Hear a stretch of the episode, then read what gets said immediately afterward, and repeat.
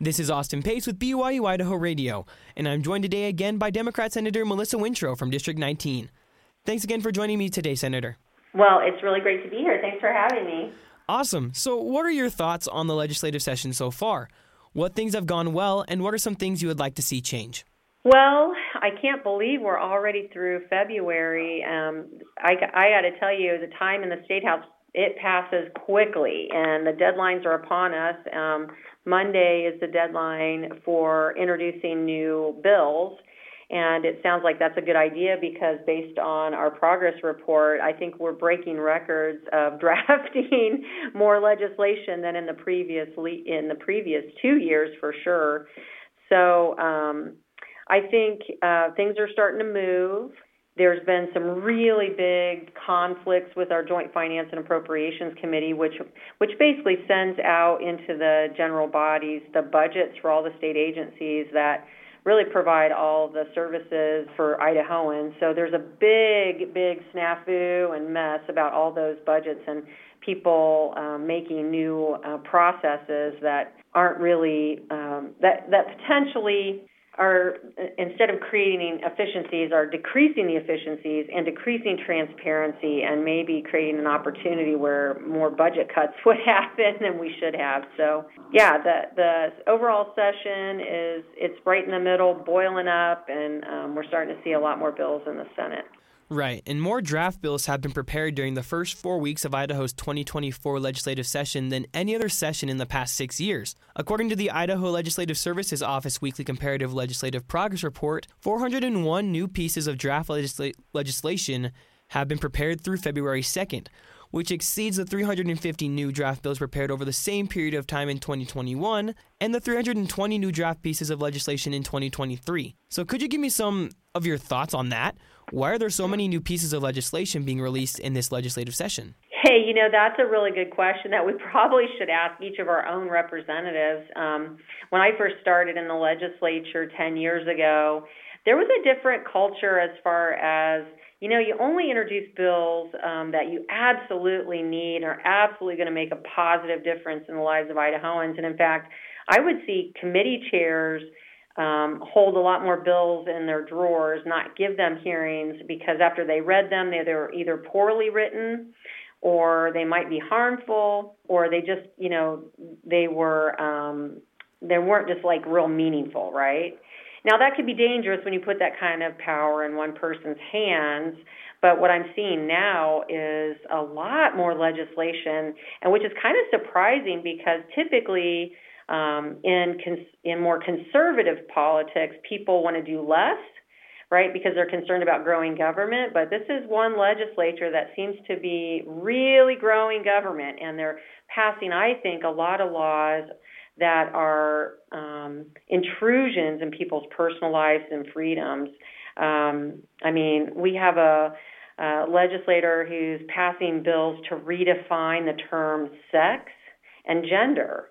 Um, it flagrantly, you know, violates bio- biology and science, and um, I, I would never have seen that 10 years ago. But now we have a lot of bills about social issues really trying to dictate the values, I think, of people's lives. And I think that's inappropriate use of government. It's dangerous. It's harmful. And I, I think we should really practice more restraint. And um, I think it's a little funny that the Democrats are being more restrained and conservative than the actual Republicans. so, um, I mean, it's just kind of the world's kind of turned upside down over here. So, um, anyway, that's my thoughts about that. So, speaking of new legislation, Senate Bill 1234 just passed the Senate. And I understand that this is your bill. So, could you tell me a little bit about the bill? What does it say? And where did the inspiration for this bill come from? And what will this bill do for the citizens of Idaho? Because you yeah. you said that we you, you want to start seeing bills that are purely for the benefit of Idaho citizens. So what will this bill do to help Idaho citizens? Yeah. Well, this is a bill that's been five years in the making. It's pretty simple. It just directs insurance companies that if you cover prescription contraception, instead of limiting women to one month at a time or um, I think the max right now is three months. um, you could get up to six months of your prescription contraception. And that's just really important because contraception is not effective if it's not taken at the same time, you know, regularly. So if you increase access, you increase the chances you're going to take it regularly, you increase the adherence to the actual medication, and you increase its effectiveness. And especially with um, contraception that's used for medical conditions like endometriosis and very painful periods and those kind of things for women, um, it's really important you don't have an interruption in that, as well as if you're um, using it for birth control. Um, if you're using it for birth control for a reason, so you want to make sure your optimal effectiveness. So this is one of those things that I've received hundreds of emails. This is the one bill that I have constituents who want to see passed because it would make women's lives a little bit easier, you know, uh, to gain access to the contraception. And, you know, um, I just think that's a really important part of women's um, health care. And contraception is a preventive health care tool, just like, you know, our annual exams, just like, you know, getting a pap smear for cancer detection or mammograms. Um, birth control is something used by millions of women nationwide for a lot of different medical reasons and it just makes sense uh, to to support women a little bit and make it a little bit easier for us to get access to our prescription. So, one major topic that has been passed around the legislative session has to do with harmful materials in libraries. This past Wednesday, Senator Geoff Schroeder proposed a bill that would require public schools and libraries to follow a uniform policy to restrict children's access to harmful materials.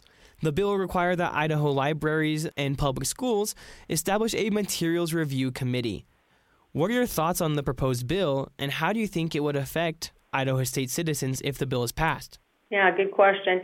So first and foremost, I want to address the the fact that um, it's been only in the last few years that there's been this attack on libraries, and there's this um, presumption that libraries are making pornography available to kids, and that's just not true. You go down to your local library. I went down to my local library. I was like, "Where's the pornography?"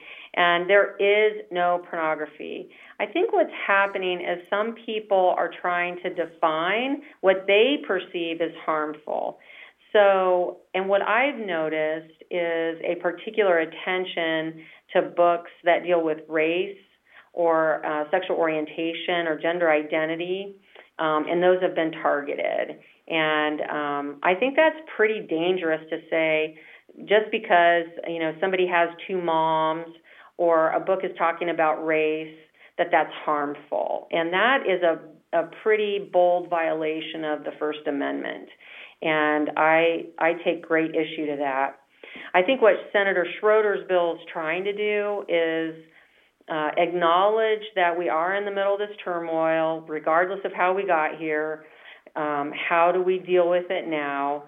And he's created a, I think, a bill. I haven't read it word for word yet, but um, it seems like he's trying to create a process by which materials could be reviewed under a very predictable um, framework that also protects First Amendment and utilizes what we call the Miller test to look at content as, as its whole contribution. Um, and it's something that's been decided by the Supreme Court. So I think his bill, on the face of it, um, looks to um, really just solidify processes for every library, but most of them have them anyway. So that would be good. So I think he'd just solidify that. And I think what I heard him talking about again is pornography. Um, and that we would we're, we should stop focusing on a subjective term of harmful, uh, because again that that is getting us into trouble. So then, where do you stand on the bill? Will will you be supporting the bill? You know, I haven't read it fully yet, so I don't know. Like I said, I'm I'm growing weary of the attacks on libraries that have been, I think, ginned up by myths and misinformation.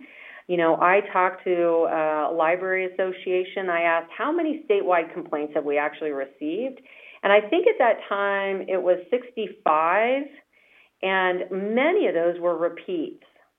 And so, for an entire state to get, you know, 65 complaints, and most of those were repeat offenders I think we have blown out of proportion uh, somebody's um, misinformation. Now, are there now concerns that we have to address? Yes, because it's just a mess.